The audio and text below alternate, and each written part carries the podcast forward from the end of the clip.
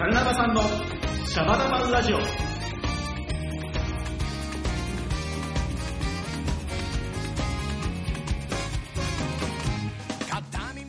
ボンジーやカルナバケーションの林亮介です。さあ、カルナバさんのシャバダバラジオ第83回始まっておりますけれども、えー、先週も申し上げた通りですね、えー、今週は、えー、あさ、あさみくんが2週連続でゲストに来てくれてまして、えー、映画メイキングオブモータンを見た、えー、感想を2人で、もう本当に今週は特にですけれども、えー、もう話したいことを存分に話しさせて、えー、いただいております。うん、あのー、ちょっとカットをしてるかどうかはわからないんですけれども、あのーでもせっかく話したいことを喋ったから、もう長尺のラジオになっている可能性大でございます。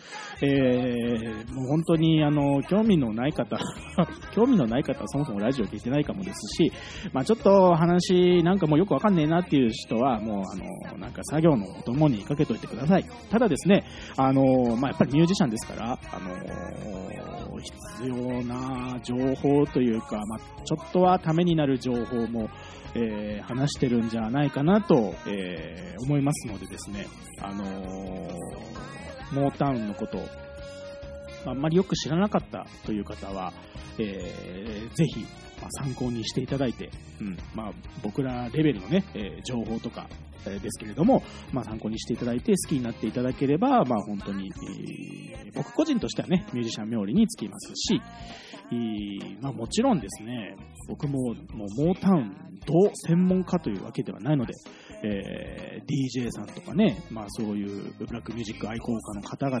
は、知識も含めてですね、えー、より精通している方おられると思いますので、まあその方が聞いていただけてたらありがたいんですけれども、なんかね、ここ間違ってるよとか、えー、ここはこうだぜみたいな、えー、情報なんかもお寄せいただいたら本当にありがたいですね。えー、宛先はですね、えー、カルナバケーションアットマークホットメールドットコム、えー、もしくはね、えー、このラジオをお知らせしているところに合わせて貼っております専用投稿フォームというのがございますので、え、そこからですね、あったかい声、え、いただけたらと思います。はい。もうですね、ちょっと時間があまりないので、えーオープニング開けたらですね、もうあさみくんと喋りたいと思います。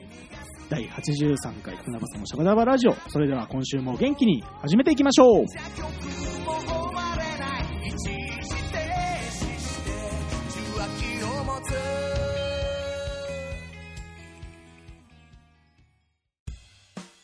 俺たちが今できないことは全てできますから。集まれ、動物の森で。自粛期間中は、あの、動物の森だけやってればいいんです。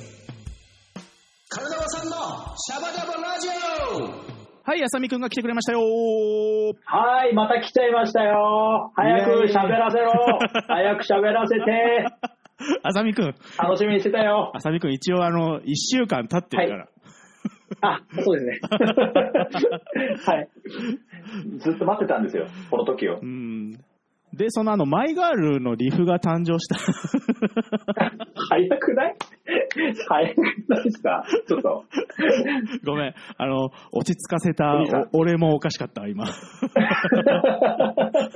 一週間経ってるよって諭した俺が、もう、1分、1分しか経ってなかったです。すいません。はい。いや、前回からね。はい。そうなんです。はい。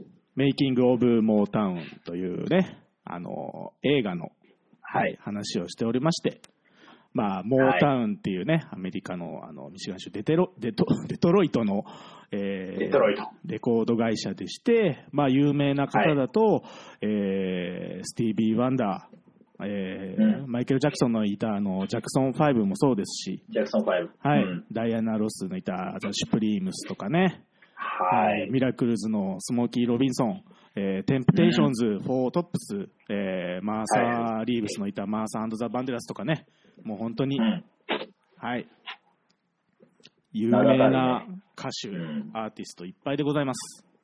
はい。で、あさみくんがその映画見たてほやほや。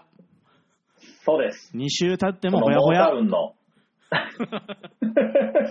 の そう映画がね、そのモータウンの、うん、えっ、ー、と、まあ、立役者というか、うん、あのー、ベリー・ゴーディさんでしたっけ？はい。あの、社社長ですね作ったと言われるうん。はい、社長さんの、うんえっ、と、まあ、インタビューとともに、こう、ちょっとドキュメント風ですかね。うん、うん。あれはドキュメントまあドキュメンタリーそうそういうカテゴリーになりますね、一応ね。なりますかね。ううんん。な感じで、こう、ちょっといろいろ、その時の話をしていくみたいな映画なんですけど、うん。これがね、面白かったですね。面白かったね。うんやっぱ音楽やってるっていうのもあると、あるはあるんですけど、うん。やっぱこう、あの、まあ、前回もね、ちょっと話したけど、はい。あの、まあ、社会の状況と結構こう結びついてるね、うんみたいなところがやっぱりあるので、うんうんうんもう歴史的にもちょっとね、面白いなっていう感じはありましたね。ああ、そうですね。ね、やっぱりその、差別の歴史とか公民権運動とかもちょっとね、うん重なりますし。そうですねう。ん。なんだっけ、あの、キング牧師がね、うん。あのー、あの、ちょっと今急に思い出しちゃったから言うんですけど、思い思い出した思い出したキング牧師、うんそう、キング牧師が、うんあの、訪ねてきて、そのモータウン、はい。で、あの、なんかボリ、ベリー・ゴーディさんと何か、あの、君の、君たちの活動はまさにこう、うん。あの、なんか、なんつったっけな、ちょっと具体的な言葉忘れちゃったけど、精神的にねあの僕た、ちがやってることと。うんうんうん精神的に応援してくれてると言ってうん、言ってたと思います。はい。そっかそっか。うんっていう話もあったような感じなんで、まさにね、うんそう、その時代の文化と強く結びついてる感じはありますよね。いや、本当に。だからそういう歴史のことを知るっていうのも大事だし、音楽の裏側を見れるっていうのも大事なんですけど、まあね、うんなんかそのドキュメンタリー系の映画で難しいのは、まあその構えてね、真面目に見ちゃうっていう態度はいとかあるじゃないですか。これをね、なんていうんですかね、映画としてこう、ポップにしてくれてるっていうか。もうなんせその、えーモータウンレコードの社長、ベリー・ゴーディ氏と、まあ、はい。アーティストでもあるけど、副社長でもあるミラクルズのスモーキー・ロビンソン。まあ、この二人、はいまあ、むちゃくちゃ出てるわけですよね。あの、インタビューで。そうですね。うん、むちゃくちゃ出てる。主軸になってますね。、そう主軸なんですけどね、もう、ここのおっちゃん二人が可愛いね。いや、ほんとそれ。いや、本当ね。なんかね、話すときが、うんなんていうのかな。まあもちろん、こう、やっぱ二人が中心となって、こう、なんか会話形式というかね。はいはい、はい。あの、で話すところも、あの、結構多いんですが、うん。その時のこの二人の無邪気な話し方というと、うん。いうか、うん。あの時こうだったよな、ガーハハみたいなのが、割と終始ね、そう。通してあるんですよね。むちゃくちゃ気さくにね、もう本当仲いいというか、旧友っていう感じですよね。うんうんうんうん。本当に青春時代をうん。振り返るみたいな、本当。とてもいい。なんかそういう青ね春の情熱みたいなのとビジネスがうまく結びついて、ああなったんかなっていう、なんか、あ、ううんうんん、それは思うな。でもそれ、思いましたね。全部が、こう、青春のその、なんつうのかな、やってやるぞっていうのと、うんまあその音楽とかと、うんまああともうさっき言ったさっきの社会的な動く、あの、うんうんうん。なんつうのかな、状態とかがまあ全部混ざってうんできたのが、やっぱり、モータウンだったのかなっていうのはう、んすごい思いますねう。んあれを見て余計にそういう風に感じた。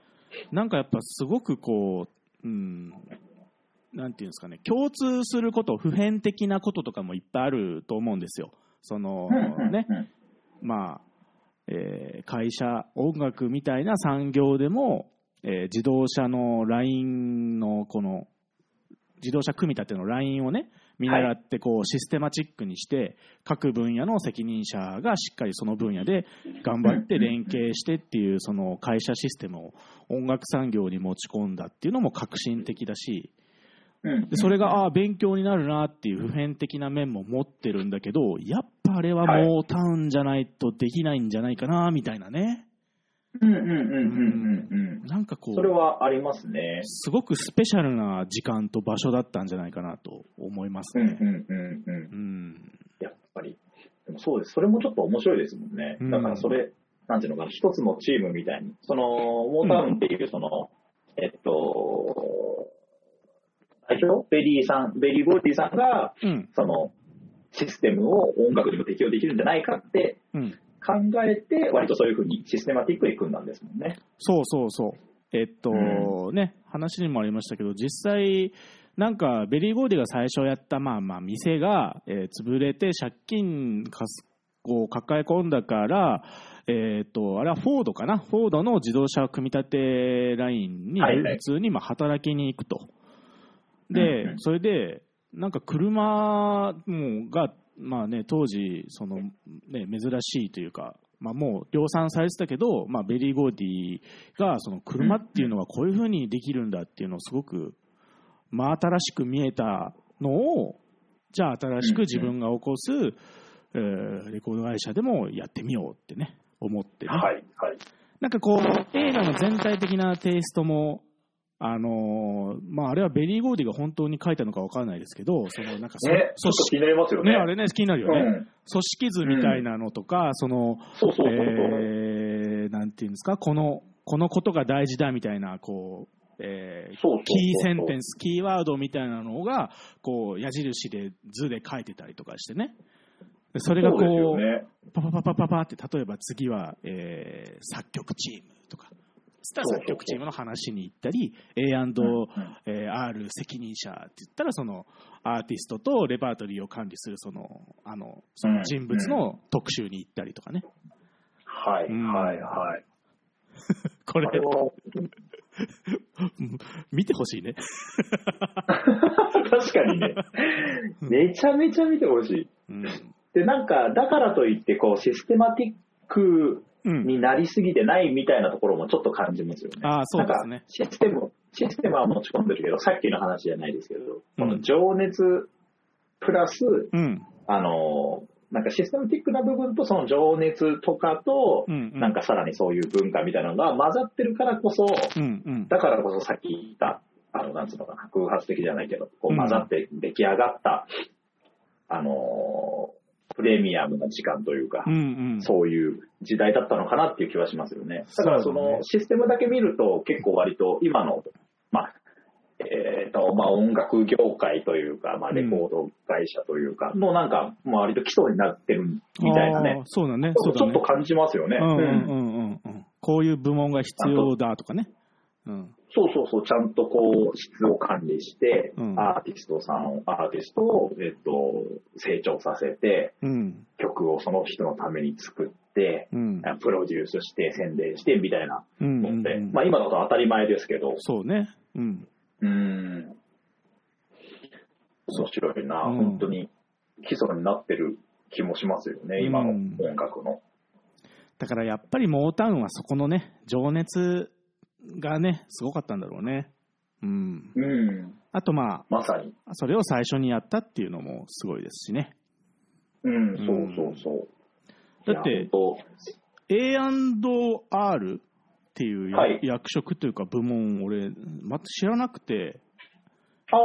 で映画で当然のように出てきたから後で調べたんですけど、まあちょっと、はいはいはいちょっと調べてもまあ、まあ、あんまりパッとちょっと上手に説明できないんだけど、要はアーティスはいはいトレパートリーの略なんですよね、A&R っていうのは。そうですね。はいはいはいはい。あさみくんなんかわかで、るなんか、うん。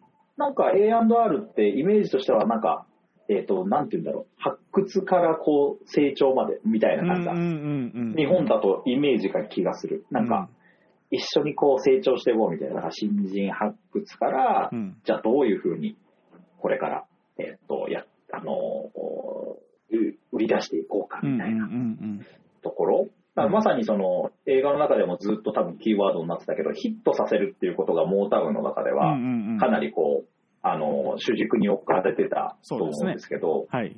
だからそのヒットするために、うん。じゃあどういうふうにすればいいのかみたいな、うんうんうん。新人発掘からどういうやり方みたいなのをやる部門なんじゃないかなっていう気がしますね。なんかまあでもすごく今の、こう、うん。あれだよね、俺のイメージだけど、間のに立つ人というか、中間管理職っていう言い方が正しいのか分かんないけど、あのーああ、確かに。なんかこう、アーティスト的な、うん、うん。ちょっと、まあ、要は芸術家寄りというか、そういうはいはいはい。側面と、まあ、いわゆる営業宣伝のような会社としていかにこう、セールスをするかっていう部分部分との、この橋渡し。役みたいなイメージなのかな？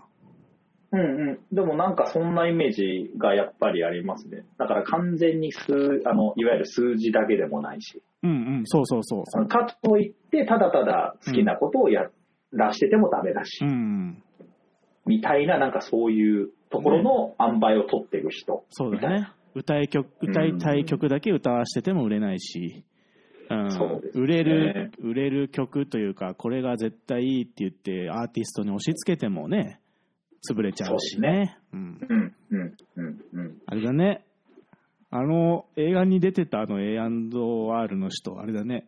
カルナバ に行ったら、呼びたいですね。呼びたいね。いくら、いくらでよ契約してくれる？あもしくは俺たちがい行きますか。あ、行きますか。あの、ブラジル、ブラジルブラジル行く前にう、ん今どこにいらっしゃるか知らないですけど、知らないうん。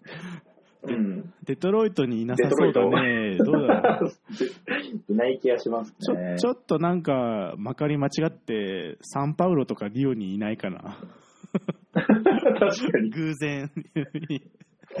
おー、映画で見ましたとかつって。見ました。すいません。うち、うちちょっとお願い、ちょっと、エアンダやってもらっていいですか？みたいなね。ねえ、いやいやいやいや。面白いですうね。ん。ああとと、、あれ、うん僕、びっく。りしたのは、あの、なんだっけ？あれ？マーサ・リーブスでしたっけ？はい、あれ？マーサ・リーブスか誰かが、はい。最初、最初ね、入社した経緯ですよね。歌じゃなく、うん。そう、あの、だから、モータウンと関係を持った経緯はい。が、最初から歌でうん。とかじゃなくて、うん。あの、秘書入社？それこそ、この A&R の人物の秘書ですね。あ、そううだ。ん。秘書で、それびっくりしましたね。うんいや、もともとね、オーディションとか受けてたらしいんですよね。その、うんうん、うん。ただやっぱりなんか、あ映画でもあったけど、はい、マーサーみたいな。なんかまた、うんまた次回お会いしましょうみたいな感じで、もう毎回、まあだから そう、常連、オーディション常連みたいな。そうですね。なかなかこう、抜けなかったんですよね、きっとね。うん。で、これ、そうなんだ。うん。そう、それで秘書で入社してて、で、あうん俺これね、ちょっと、ちょっと調べてなくて、後でちょっと勉強したいんですけど、要はなんか、えっと、ユニオン？なんか労働組合か、なんか労働基準監督なのかな、あれは。なんか、うんうんうん。あの、監査が入ると。はいはい。うん。会社に監査みたいなのが入って、なんか当時は、えっ、と、バンドと歌の、なんか別でやってるのが認められてなかったみたいな、これもちょっとなんか謎ルールでしたよね、あれね。そう、だからそこが確かに、俺もちょっと、まあ、どういう形態なのかがよくわからなかったですね。うんそういうルールなのか。うん、まあなんか文脈的に、なんか本当会社のルールじゃなくて、なんか決められてて、それで、まあ要はそういうトラブルが起きたと。なんかまあその女性ボーカルが歌ってるっていう状況を、まあ監査のために急に作らなきゃいけなくなって、なベリーゴーディとか思うんですけど、あ誰か、誰かいるか、誰かいるかってなった時に、そのね、秘書してたマーサ・リーブスが、私が歌えるわって言って、そう。行って、歌って、なんやかんやあって、ヒーフウェイパッパッパーって マーサ・リーブス誕生みたいな。俺たちの知る知るマーサ・リーブス誕生。パルップルッパーっつっていうかね。いや、すごいですよね。そんなことあるんだっていう。うん面白い。エンディングのあのヒートウェーブも良かったな。映画館の音響で聴いてよかった。わかります。あの、バリトンのさ、ブループ、ブブって、感じれますよね。そう感じれるし。あと、あの、感想のとこのバリトンソロの、なんか、バリトンサックスがあるあの曲ね、めちゃくちゃフィーチャーされてんだけど、なんか、あの、やる気のない感じのフレージングなんだけど、あ初めていいなってやっぱ思った。あー、うん。まあいろいろね、そのバックグラウンドをやっぱ知った後にこういろいろ聞くとうん。面白いですよね。まあその、まあ他にも結構いろいろね、あの、うん劇中で話されてますからね。そうのうん。もうでもね、言っちゃおう、そういうのは。ね。それを見、それを見たくて映画、ま、見てない人は見に行ったらいいし、まあ、見て知ってる人にはネタバレにならないからね。あ、まあ確かにうんね。うん。あ、例えば？ありました？いや、浅野君は、うんお互いに。え？あとなんだろうな、面白かった、面白かったのはまあ、うん。えー、なんだろうな。あ、あと、あれ、なんだっけ、俺、ちょっとあんま詳しくないんですけど、うん。あれ、あー、出てこない。あの、作曲家3人、H、ホーランド。ポーランド・ドジャー・ホランドね。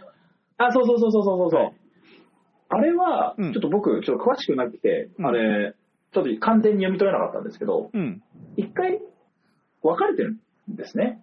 で、訴訟とかしてるんですね。ああ、そうだと思いますよ。あのーなんかそんな感じで話されてましたよね。うん、あのホーランド兄弟が多分自分たちでレーベルを持ちたいって言って、あ、そうだそうだ。うん、それでベリー・ゴーディが、まあまあ、だってもう、ダイアナ・ロスが売れたのは彼らのおかげだから、うん。もう最,、ね、最強のチームだから手放したくなくて、うんで、なん、か、すごい喧嘩して、でも結局なんかそれでも揉めて訴訟沙汰になったっていううんの？かな、ううんんうん、でも劇中だとなんであんなに、あんなことになったかわからないみたいなことも、あの、本人たち話してましたよね。ああ、そうだね。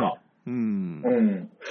なんか、そういうのもなんかあるんだなって。だからその時代を、うん。その、お互いに多分一生懸命生け、うん生きた結果、そういう、なんつうのかな。それ、圧まあねまあ、圧力というか、うん。それもお互いに一生懸命。うん。それも含めてね、やっぱね、青春っぽいんだよね、なんかね。いや、そうそうそう。だからそれも本当にそう。うんめちゃめちゃ青春だなと思って。本当それは思う。うん。で、その映画になってそういうことを語れるわけじゃないですか。うん、今になっては、ちょわか、あの、なんであんなことをしたかわからないみたいなね。うん。ね。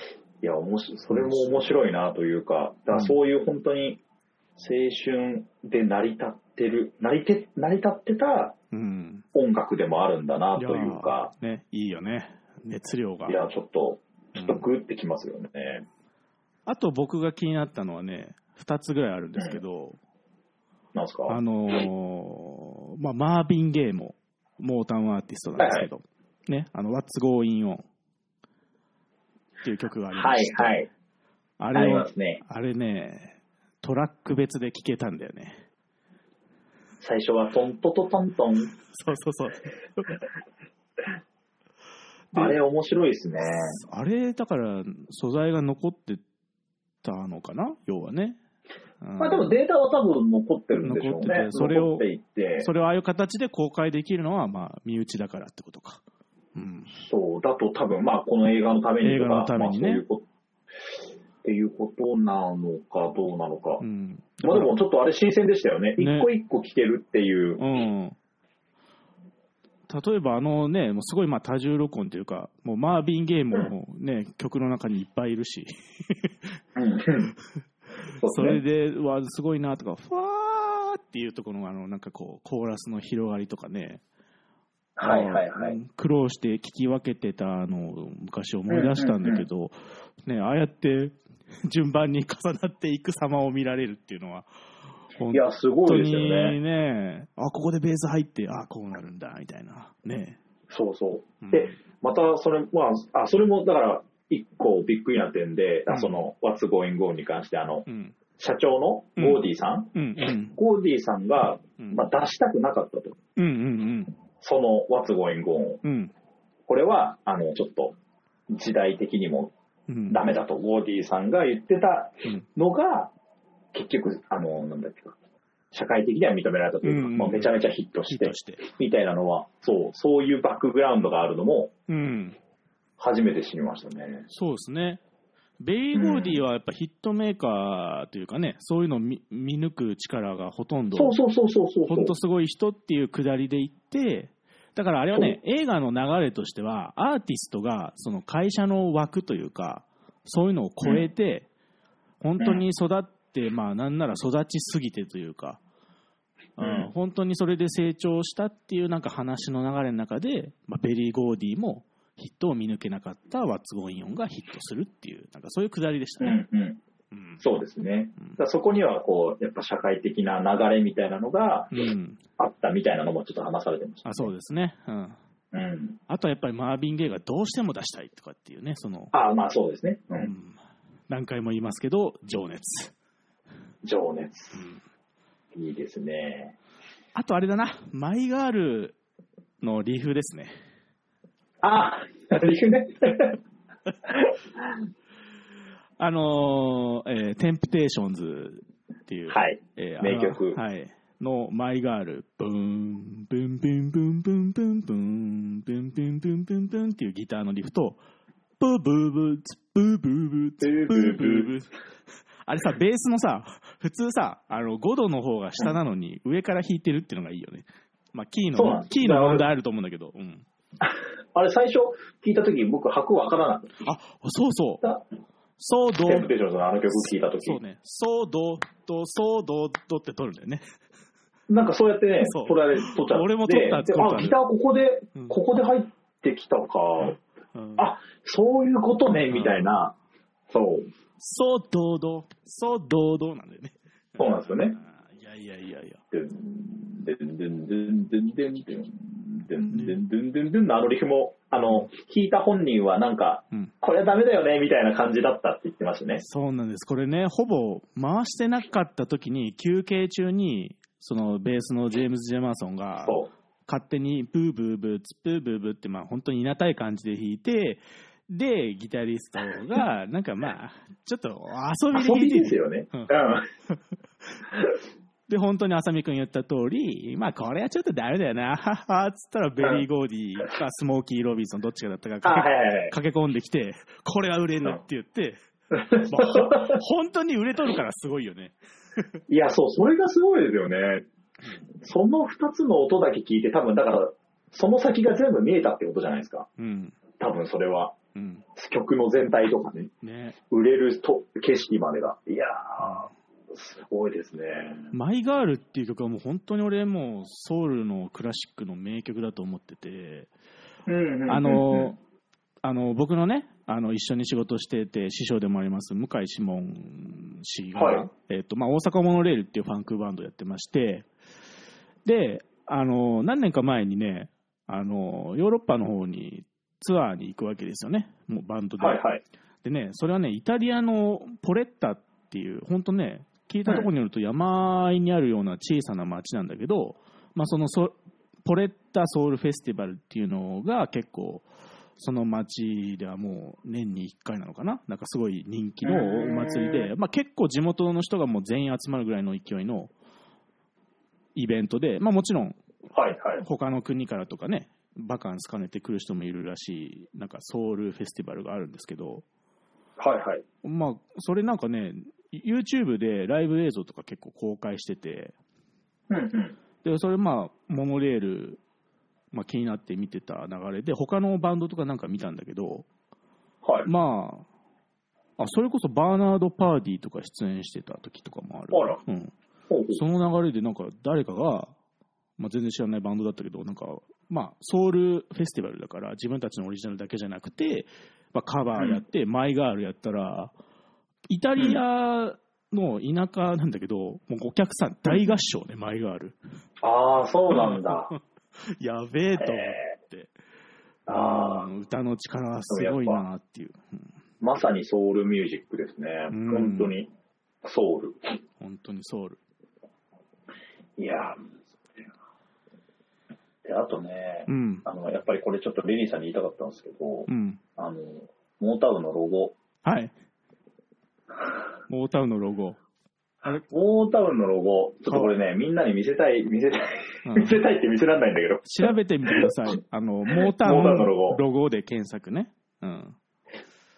もしくは、うん。もしくはモスバーガーで検索してください。どっちかでいいです。どっちかで。これさ、この、このネタ、まあ、半分冗談で書いたんだけど、あさみくんもやっぱり 共感してたんだね。いや、これ、改めて確かにそうだなって思って。うん。あこれ関係ないわけある、ねいやだから、アルファベットの M っていう感じだから、雰囲気だから、まあ、う ん大丈夫でしょっていうことでしょ。や、えー、これか？いや、うちモスバーガーだし、みたいな。モスだし、みたいな。ちょっと角悪いし、みたいな。そうそうそうそう。えー、モータウンのロゴ、ねまあそう、モスバーガーはいのロゴを、まあ、見比べてください。うん。はい。ちょまっとあ、、ね、僕たちが今話してる意味が意味がすごいわかると思います。意味がわかると思います。こいつら何話してるんだって感じだと思うんですけど、はい僕は、めちゃめちゃ納得できると思います。うん、十数年前かな、モータウンの音楽好きで聴いてて、なんかロゴをパッて見た瞬間に、あ、モスバーガーだって思いました。その後、食べたくなってモスバーガー買った記憶もありますね。すごい、さすがに。いやーでもそうですよね。ねちょっとこれはね、あの、改めて思っちゃいましたね。改めて、はい。はい。いいですね。いいですね。いやー、喋っておりますこれけれども。マジで、うん。これ話尽きないですね。尽きないですね。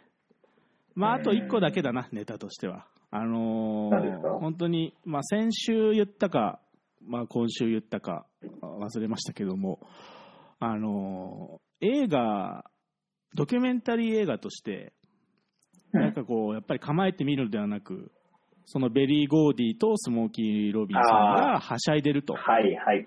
まあ、これがいいテイストになってるって思ったんですけど、もうそれ最後、うんもう爆発してまして、もう俺エンドロールであんなにもう、ほんと笑いそうになったんだけど、うん。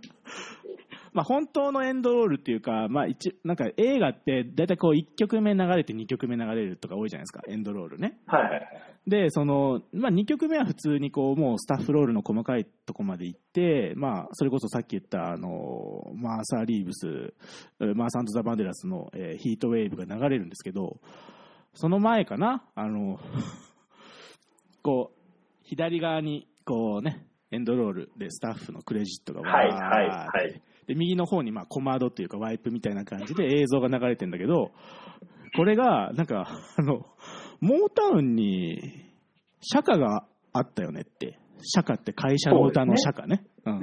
で、これがさ、あの、いろんな、それこそ、その映画出てきたいろんな各部門のえー責任者だったり、作曲家だったり、まあ、アーティストさんもちょっといたぐらいかな。うん。あの、シュプリームスの一人とかいたけど、なんか、うんなんか、社歌歌ってよみたいなのを多分インタビュアーが言ったりして、もしくは覚えてるみたいな聞き方なんでしょうね。それで。本当ね、うん、覚えてちゃんと歌ってる人はもう1割いないぐらい。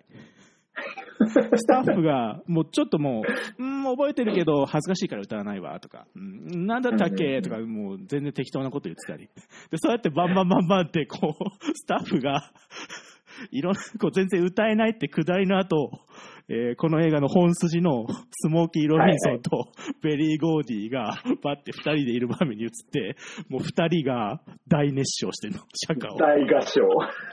あれもほんと笑いそうになって、あれも良かったですね。おそらくその映画見た人誰も知らないそのモータウンの会社の歌を、聞かされる。しかも一人はミラクルズのリードシンガーだからまあ普通にうまいしね。いや、そうそうそう。それがまた面白くて。そうそうそううまいんだよってうん。まあ、ベリー・ゴーディもミュージシャンやったりね、自分でソングライティングしたりだから、まあ、普通にうまいし、むちゃくちゃ大熱唱して、はしゃ、もう本当はしゃぎ切ってるんだよね、おっちゃん二人が。そう。ハモ、ハモりに行っちゃったりしてそうましたそうそうそうそうそう。そう。もう、もうあれで感動したね、本当に。本当あんなエンドロールでたので楽しませてもらったことは僕はほぼ初めてですよ。でもまさに詰まってますよね。本当うんにもうずっとキーワードで出出てますけど、まあ、うん青春っていうキーワードみたいなの出てますけど、うん詰まってる感じはやっぱ最後の最後までしましたいね。や、本当した。ううんん。ぜひ。これだったのか、モータウンの原動力いやはって。ー、本当に。本当に。うんうんだから僕ね、ツイッターには書いたんですけど、なんか、はいなんかね、ちょっとやっぱね、恥ずかしくなっちゃって、あ、俺まだまだ全然できんなって思って。うん、うん、本当に。あとほら、あうんこれも、これもちょっと言っとこうかな。ちょっと時間あれですけど、あの、はい。あの、えーなんかマナー講師というか、所作を教える、もうものすごく綺麗なお洋服着たおあのおばあ様がね、はいはい出して、はい。ね、女性の立ち方とか振る舞い方みたいなのを、まあ、要は、うん。えー指導する、レッスンするっていう、はい。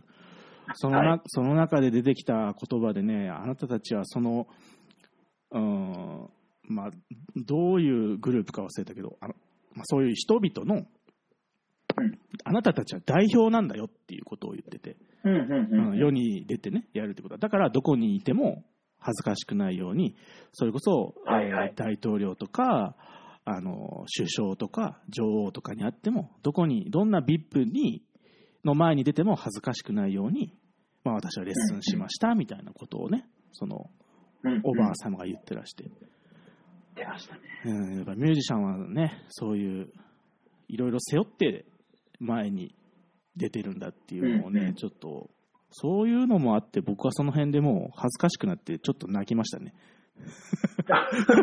めちゃめちゃは、めちゃめちゃ入ってるじゃないですか。めちゃめちゃ入ってた。ああ、俺これだと、まだまだだっつって、うるってきちゃった。でまたそこであれも良かったですね。その方が言ってた、うんうんうんあの、なんか自尊心を育てることだっていうの。はいはいはい。確かあ言ってましたね。そう、それもちょっとグッてきましたね。やっぱり自分に自信を持つことというか、うんうん、大事なことですね。もともとね、貧しい出の人が多かったりしますからね。うんうん、うん、うん、うん。それはもう、そういう人の作った歴史なので、どうしようもないことなんですけど、うんうん、うん。まあ、それをいかにポジティブに変えていくのかっていうのが、まあ、人々のね、生きる道なんじゃないかなと、そんな風に思っております。はい。お音がよろしいようで。まだまだ話したいないですが、そろそろお時間となってしまいました。話足りないよ、本当に。シャバダバラジオでは皆さんからの声集めております。メールをお待ちしております。はーい。えーエンディング曲はカルドバケーションできっとあなたはをお送りしています。はい、それではここでお知らせです。はい、えーカルノバケーション公式通販サイト、フェイラジカルナバはえー好評受付中。今まで買い逃していたグッズなどもあるかもよ。カルノバケーション公式ウェブサイトのグッズのところから見ていってくださいね。はい、えー今年のフライデーワンマンライブは残すところあと1回、12月20日日曜日7時スタートです。よろしくお願いします。はい、ラストだよラストいやいやいやいや。とうとうラストですね、うん、今年も。今年もね、ライブうん、カルナバライブ納めがあと1回。そうですね。まあ、なんかね、これ、ネットでまだ公表してないのかどうかわかんないですけど、おはいまあ、ライブでは言いましたが、まあだからあれかな、一応伏せとこうかな。えー、2021年はいろいろなんか作ったりとかなんか。する予定なのでね、うん、何かやるかもよ。何かやるかもなんで、えーぜひお楽しみに。何もやらないかもよ。どうなるかははお聞きの皆さん次第なんでね。はい。まあでもいろいろね、ちょっと楽しみにはい。うん。していてくださいしていね。てください。うん、はい。いやー、ちょっとね、あのーうんなんていうんですか、前後編2週にわたって話すからと言って高をくくってましたけれども、やっぱ,、はいやっぱり2週目がもう恐るべきロングトーク。だってまだ全然、あの、ピックアップするとこ、話すところは言うたらありますからね。まだまだある。もう本当に。まだ出てきますからうね。ん。いやー、僕あれですまあやっぱねアップリンク会員になってるからね。アップリンクで。うん、なんか今年はえ音楽に関わる映画が多かったっていうのもあって、うん。すごく面白くてね、うん、目が離せません。でも、ああいう映画はいいですよね。こう、うん、あ、そうだったんだっていうのをちょっとうん、見させてくれるし、あとはまあやっぱりスクリーンのこう音響で、うん、あの、音を聞けるっていうのがいや、結構、本当に、僕はね、結構それが、あれですね、あの、好きで行ったりしますね。そういう音楽系の、あれそれは映画は。うん、うん。爆音上映とかもあるもんね。いやあー確かに確かに。あれですね。いやー、ちょっとね、マニアックな話になっちゃったかもしれないんですけれどもね。うんうんまあ、いいんじゃないですか。それがラジオですかまあ、そうですね。ら。うん。うん、大丈夫ですから、話したいことをね、うん今来たものを、うん。自分が思ってるものを、うん。まあ僕なんか見たばっかですからねう。ん。いい振り返りでしたね。そうですね。お付き合い、お付き合いいただいてありがとうございました、本当にね。はいはい、すみません、僕たちのあれに、あれに付き合っていただいて、ははいい。疑問、質問、質問などありましたらお答えしますので、はい。